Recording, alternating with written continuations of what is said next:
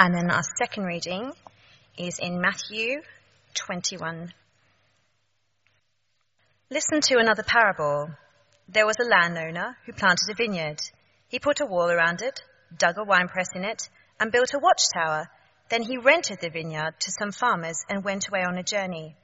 When the harvest time approached, he sent his servants to the tenants to collect his fruit. The tenants seized his servants. They beat one, killed another, and stoned a third. Then he sent other servants to them, more than the first time, and the tenants treated them the same way. Last of all, he sent his son to them. They will respect my son, he said. But the tenants saw the son. They said to each other, This is the heir. Come, let's kill him and take his inheritance. So they took him, threw him out of the vineyard, and killed him. Therefore, when the owner of the vineyard comes, what will he do to those tenants? He will bring those wretches to a wretched end, they replied, and he will rent the vineyard to other tenants. He will give him his share of the crop at harvest time. Jesus said to them, Have you never read in the scriptures? The stone the builders rejected has become the capstone. The Lord has done this, and it is marvelous in our eyes. Therefore, I tell you that the kingdom of God will be taken away from you and given to a people who will produce its fruit. He who falls on this stone will be broken to pieces, but he on whom it falls will be crushed. When the chief priests and the Pharisees heard Jesus' parable, that they, he knew, they knew he was talking about them. They looked for a way to arrest him, but they were afraid of the crowd because the people held that he was a prophet. This is God's word.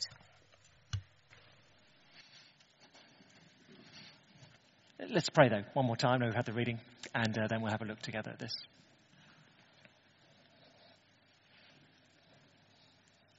Father, if we've been here for the last few weeks, we're used to the blunt words of the Lord Jesus Christ that the one who is perfect love uh, is not afraid to bluntly warn. And so we pray we'd hear that rightly this evening, rightly as it's meant for us. So give us good understanding, give us hearts that are willing to change before your word, we pray. In Jesus' name, Amen.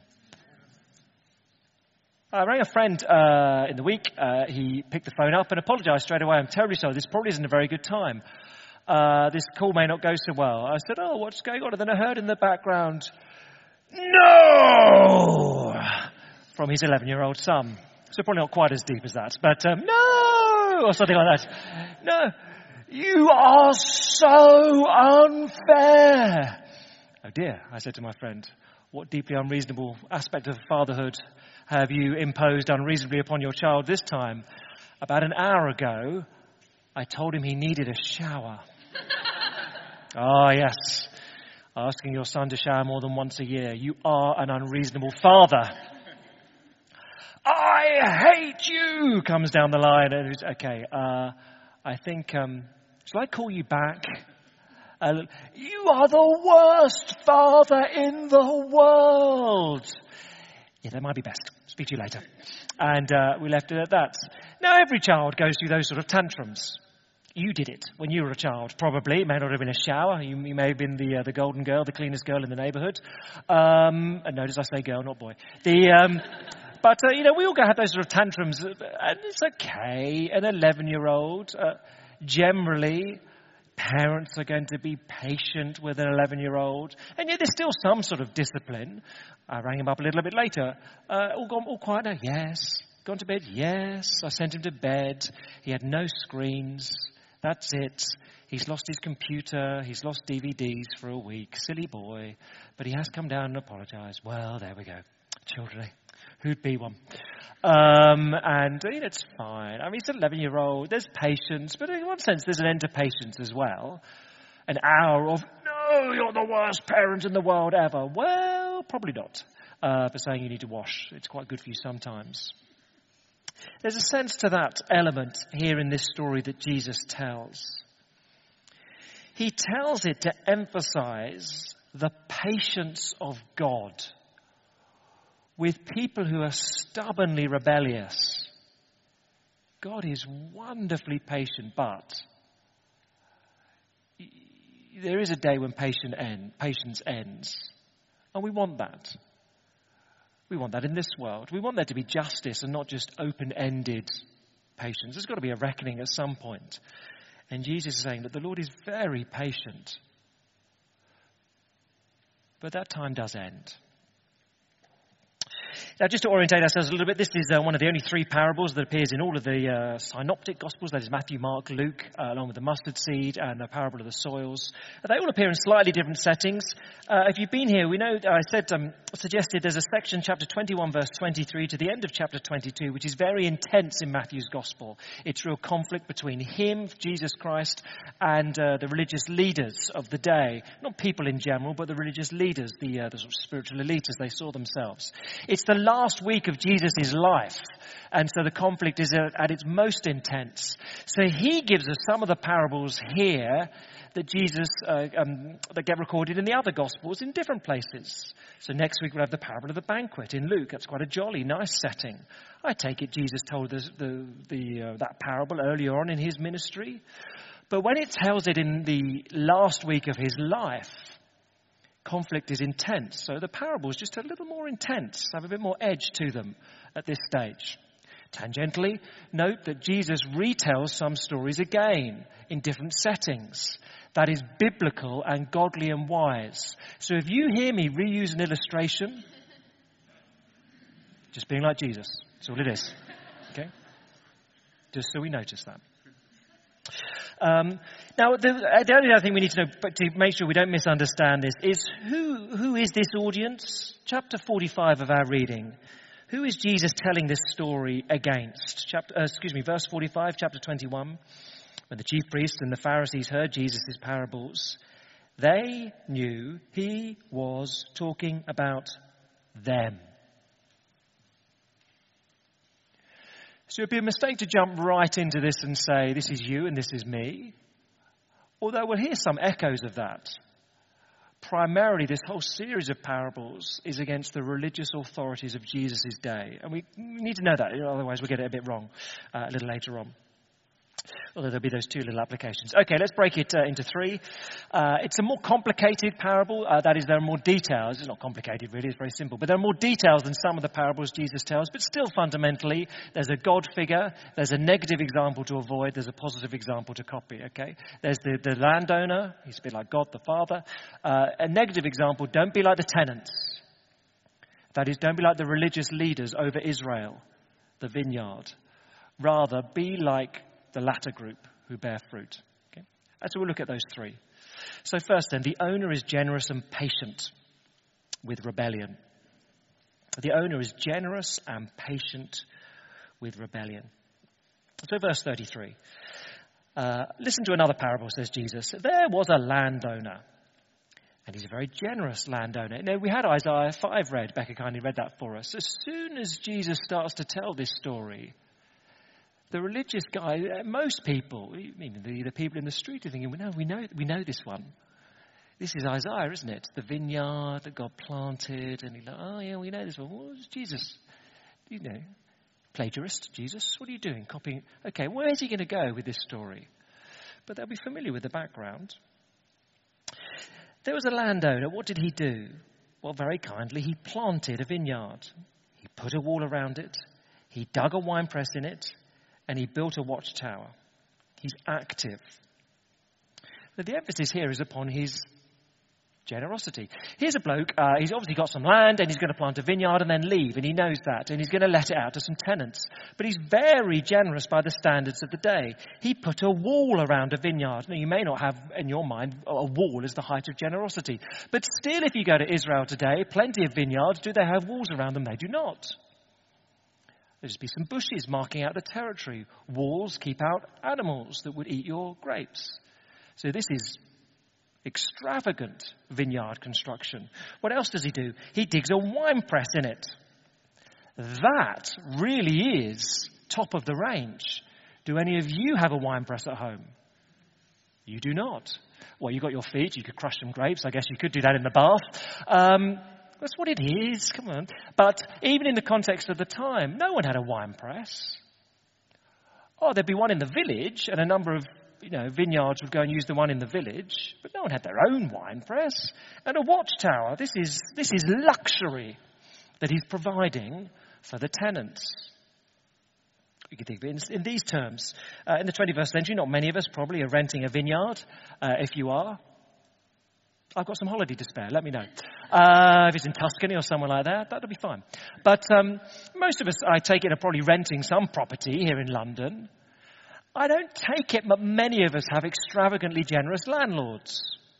Not many.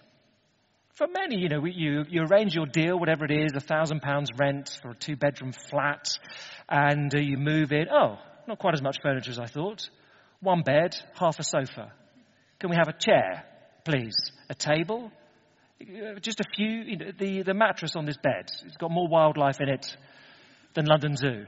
Can we have a bit more, please? This is, uh, you know, often it works a little bit like, but, but not this landlord. This landlord is generous. So it's a bit like you sign your tenancy agreement, thousand pounds, two bedroom flats, whatever it is, and then a month later you move in and he's done a few upgrades and painted everything. New bathroom, jacuzzi, ooh, uh, those sort of jets in the bath, lounge, nice, 42 inch TV with, uh, you know, Sky package thrown in. Wow, generous. Wasn't expecting that. That sort of landlord. That's what Jesus is emphasizing, as Isaiah did with this story. The Lord was very, very generous in the world he made. He was very generous in what he provided for his people, Israel, as they were in the Old Testament. And he's not just a, a, sort of property developer that makes something nice and then disappears. Of course, he's personally involved in it. So he is the one who plants, he puts, he digs, he builds. He cares. As it was expressed in Isaiah, I will sing for the one that I love. Again, not many of our landlords will come into the flat and say, How is it? I'm just sorry, just to give you a moment. I'm just going to sing to my flat. I just, you know, personally involved. It affects him deeply. I love this vineyard, my people, Israel. And so we're told that he rents out the vineyard to some tenants, some tenant farmers, and then goes away on a journey. That is in the context of the parable.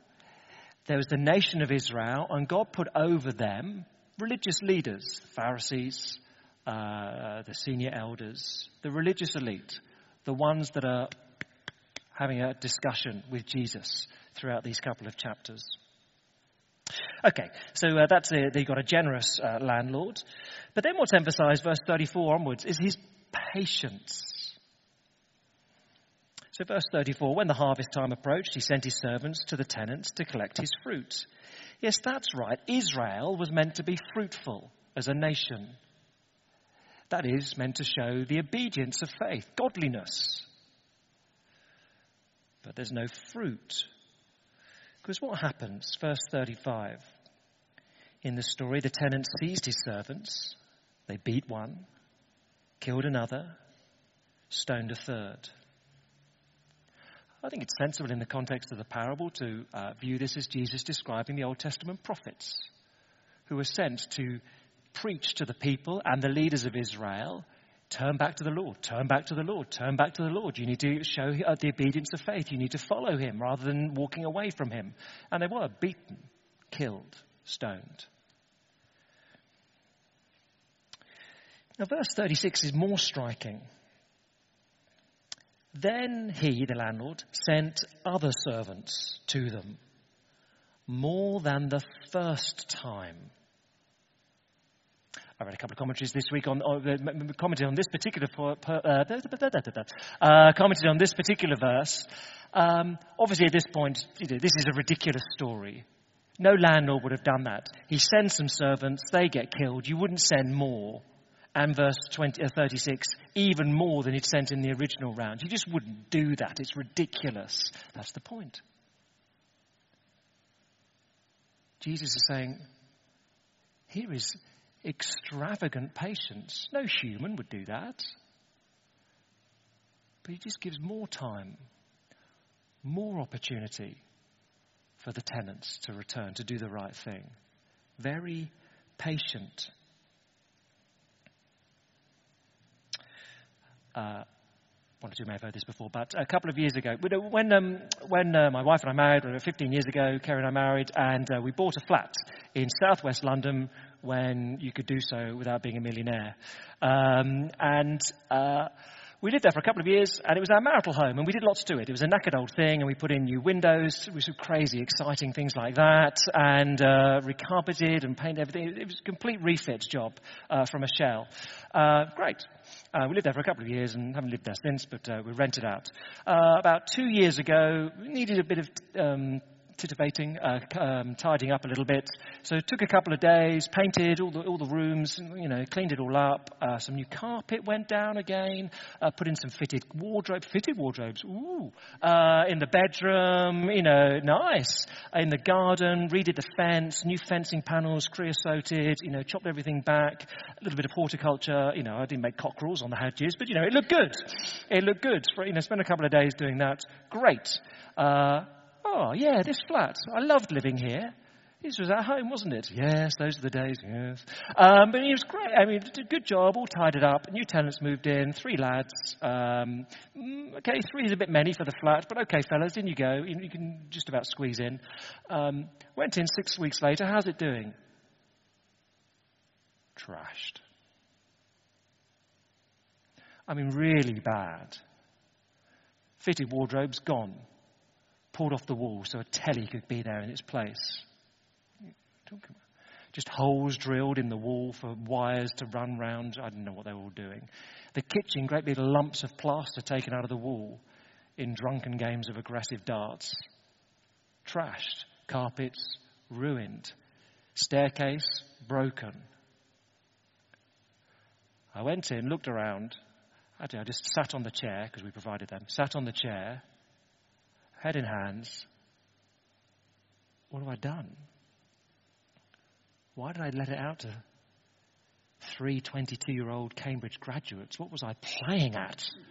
Um, what? No, they did, that was true, but that's neither here nor there. Three fellas. What, what? They have trashed it. I went, they weren't there. I went home, wrote a letter, get out get out. Or, you know, can't we uh, talk about this? No. No, we're beyond talking. Get out. Got out. Your deposit is mine. Doesn't cover the damage, but get out. Obviously, you don't put up with that. It was trashed. There's a point when you're beyond talking. But here, God doesn't get to that point. That's the, that's, the, that's the stupid thing, the crazy thing in this story. Verse 36, he sends more servants. And then, of course, you get even beyond that. Verse 37. Verse 37, last of all, he sent his son to them. Oh, they'll respect my son, he said. God is not daft in sending his son, but it is an expression of his love and patience. Here's a, another chance. What will you do? I said to my tenants, get out. What I didn't do was say, well, I know they've been unreasonable, but why don't I send my son to along to go and negotiate with them? I didn't do that. I'm not putting him in harm's way. Not with those lads. No way. Very, very patient. This is the patience, the exceptional patience of God being described here. As, as I put it, one of those who was beaten, one of those who was rejected. Isaiah 65, verse 1. The Lord says, All day long I have held out my hands to a disobedient and obstinate people. It's a good picture, isn't it? The Lord says, All day long I stand there.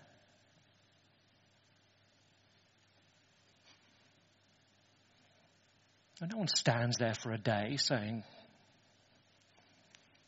but the Lord does. He's very patient, saying to people, Come back to me.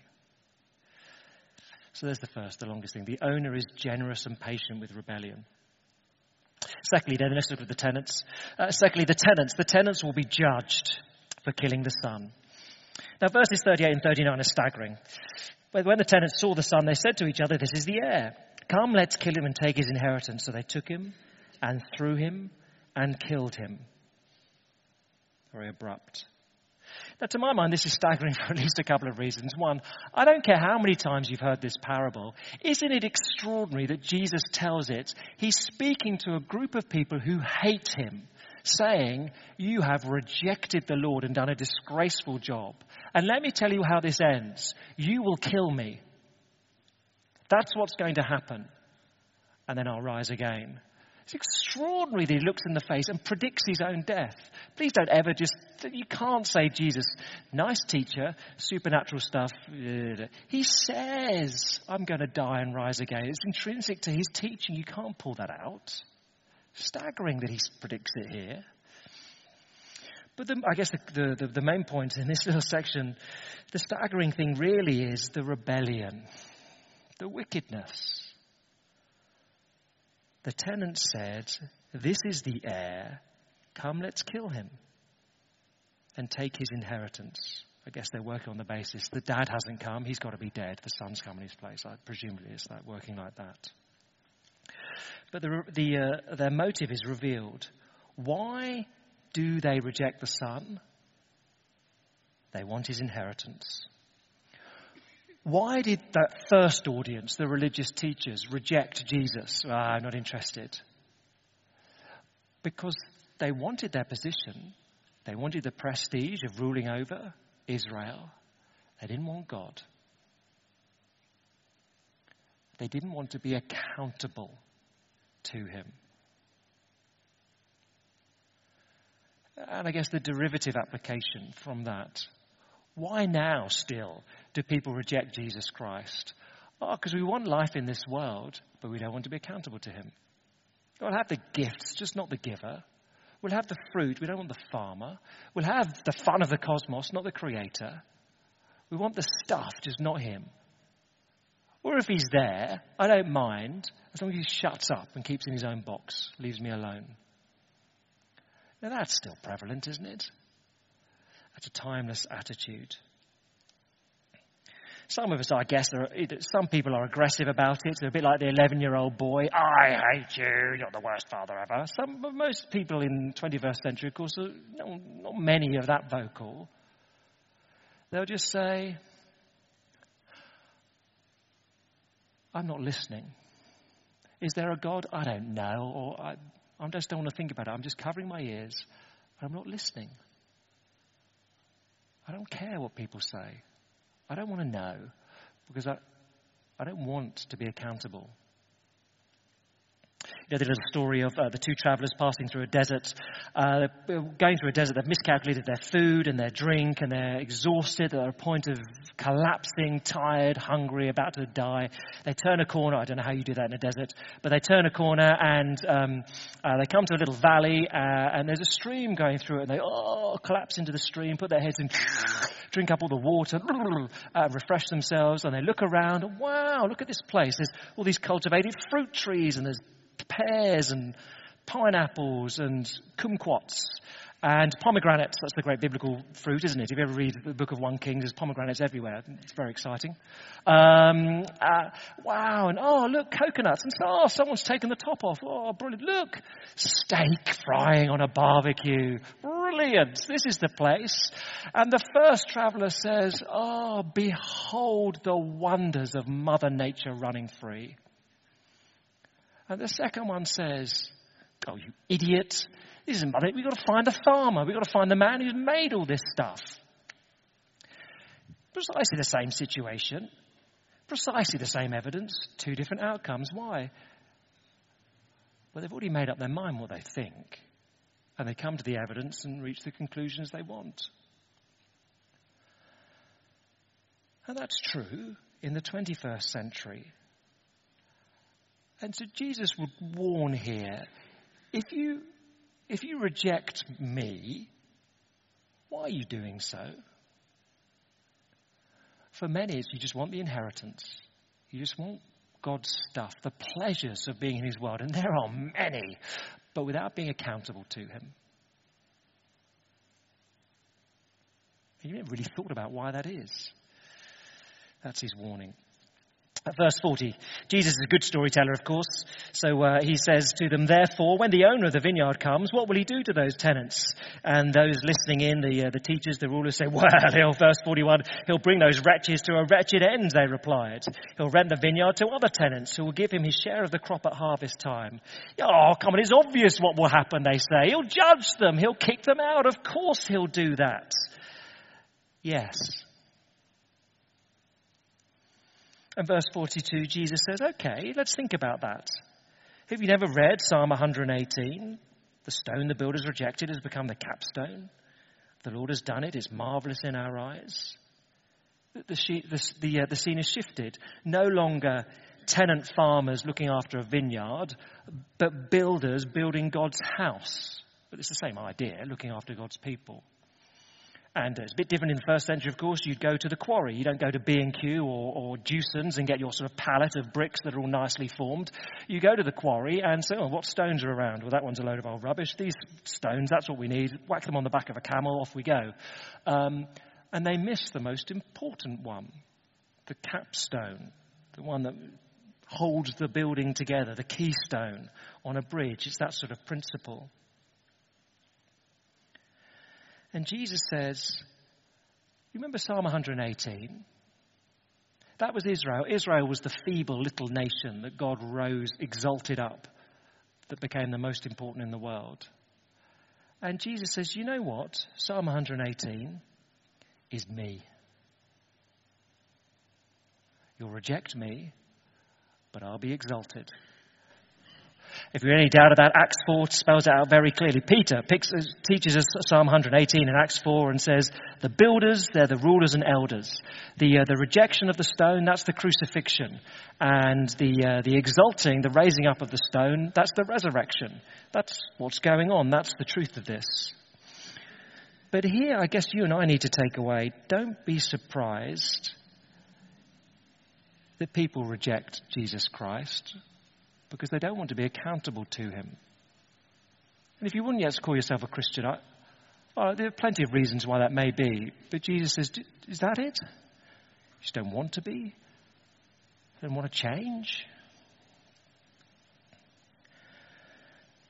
And they will be judged. Verse 41 the owner will bring those wretches to a wretched end. That will happen. Know, if an 11 year old is uh, nasty to his dad, is deeply unreasonable, you know, the daddy's patient, but eventually says, oh, look, just go to bed and you've lost your screens for a week. For an 11 year old, that's, you know, you know, that's traumatic. But it's fine, you know. If the son is 21 years old and says to his parents, I want you dead. I hate you and mistreats his siblings in the house, that's a different order of things, isn't it? And the dad says, Get out. Not when you're treating your mother like that. Not when you're abusing your sisters like that. Get out. Get out. Oh, there is a difference. So we're warned here the tenants, they will be judged for killing the son. The Lord is very patient but there is a time when his patience ends, which is a good thing, because we want there to be justice. So the tenants will be judged for their killing of the son. Third and last, the vineyard will be given to a fruitful people. It'll be given to a fruitful people.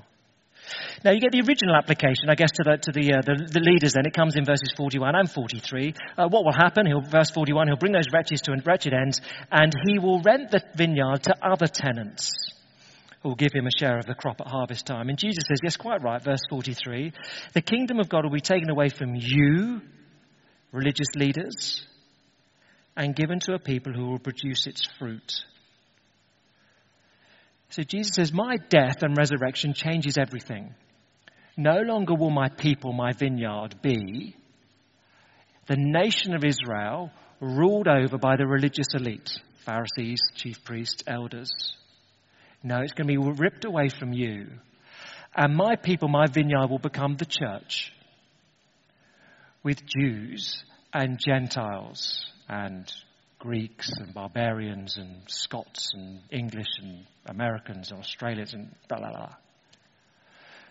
Be given to them, people who trust in me, and they'll bear fruit. It will grow. And that's fundamentally what Jesus is describing here. You see it in history. Uh, classically, the year AD 70, Jerusalem is invaded by the Romans. The city is destroyed. The temple destroyed. The whole class of priests is out of a job. They're gone. They're gone. But even more significantly, it happens at his death and resurrection. There's a change from one group of people to the new people, the church. That's what he's describing. So that's what the, I guess the original application, but for you and for me, verse 44 is a fairly timeless verse. So, verse 43, Jesus says, I say to you, people in front of me, religious elders. Verse 44, this is for anyone. He who falls on this stone will be broken to pieces, but he on whom it falls will be crushed. It's literally the one who. So it applies to one and all two pictures. I think they're basically saying the same thing. Uh, you've got a capstone on a roof of a house. Of course, first century, they all used to walk upon their houses. It's, you know, roof terraces, as it were, flat roofs. And you have the capstone. The two things could go wrong. You could come up to it, trip over it, woo, and fall and be broken in pieces. Or you could be walking beneath it, it falls upon your head and, and crushes you. Two pictures, they're both the same point. You can't reject Jesus forever. There's a time when patience runs out. A timeless comment for you and for me. And essentially, the question it leaves us with, verse 44, is how will you respond to Jesus? And there are some timeless elements to this parable. God is very generous in the world he creates. Naturally, instinctively, all of us rebel against that. We don't want him. We don't want to be accountable to him. We don't bear fruit for him. But Jesus says, My death and resurrection will come. And now there is a new time of patience. It is now as if God says, I hold out my hands all day long to a stubborn and obstinate people. What will you do with my son? And there are two choices for you and for me. Uh, I guess the first is you either let the stone fall upon you and crush you, or secondly, you build your life upon it, Him, Jesus Christ. Well, it's a sober warning from Jesus. God is very patient. But if you don't put your trust in Him, you'll die. We'll all die at some point. But if you haven't done it before you die or Jesus returns, you'll be crushed by Him. There's patience, but it ends. If you're not a Christian. But by contrast, if you build your life upon Jesus, his patience never ends. Because we make mistakes, we fall, we stumble, but we're forgiven. Do you see the difference? You don't trust Jesus, his patience ends, and there's a time when Jesus returns and judges this world. If we build our lives upon him, there's patience with all our mistakes. It's very different if you've built your life upon the cornerstone rather than have it fall upon you. Uh, we read a little story in our house this week, a sweet story about uh, a boy who grew up in a red brick house. Uh, as a young boy, he grew up uh, with his family, mum, dad, uh, and siblings. He grew up in this red brick house and lots of happy memories of uh, riding his bicycle and walks in the woods nearby the house and going on holiday together. He had a very happy childhood. He got to his teenage years and went off the rails a little bit, a little bit druggy and uh, uh, a little too much drink. But the drugs was the main problem because he used to steal to feed, feed the habit, and that went on for a little, pine, little time. He got in trouble with a dealer uh, until he really owed a significant sum of money, and so he stole it from his parents. He could go onto their computer, he accessed their accounts. They weren't particularly careful. He nicked, he emptied them out and ran, and ran overseas. He got into trouble overseas, spent all the money, got in prison for uh, uh, drug dealing in another country. Five years later, gets back to the UK. He's living rough on the streets and thinks to himself, Can I go back to mum and dad? I don't know.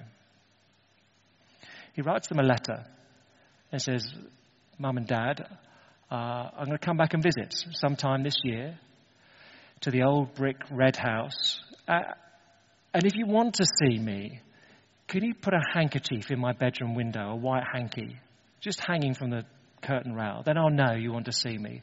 If it's not there, it's okay. I get it.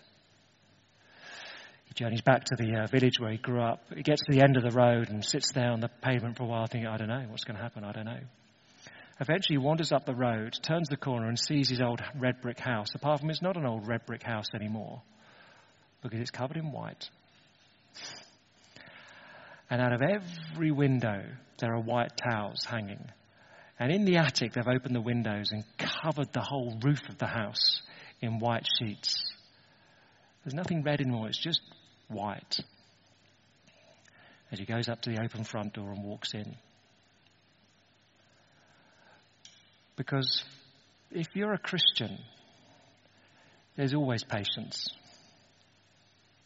There's always forgiveness, not begrudging, but enormous, if you build your life upon Him. But don't wait forever, says Jesus to make that decision. Patience runs out if you don't know me.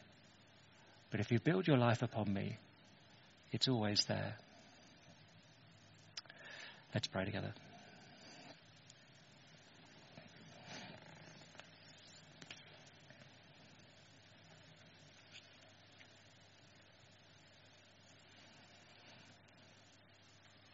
Our Father, we thank and praise you that here we have the one who is perfect love, the Lord Jesus Christ, in love, warning us. Uh, warning those that generation in the first century that they would be rejected, that Israel would cease to be the people of God. There'd be a new people of God, the church, with new leaders, and they would be fruitful. But for us in the 21st century, to know that we need to trust in you. If we've not yet done that, would we see the patience of God while He waits for us, but also recognize that that patience will end. But then, Father, secondly, for those of us who know you, who see Jesus Christ exalted as the capstone, and it is marvelous in our eyes, would we know that your patience is unending? And knowing that, would we be those who bear fruit for you, we ask. In Jesus' name, Amen.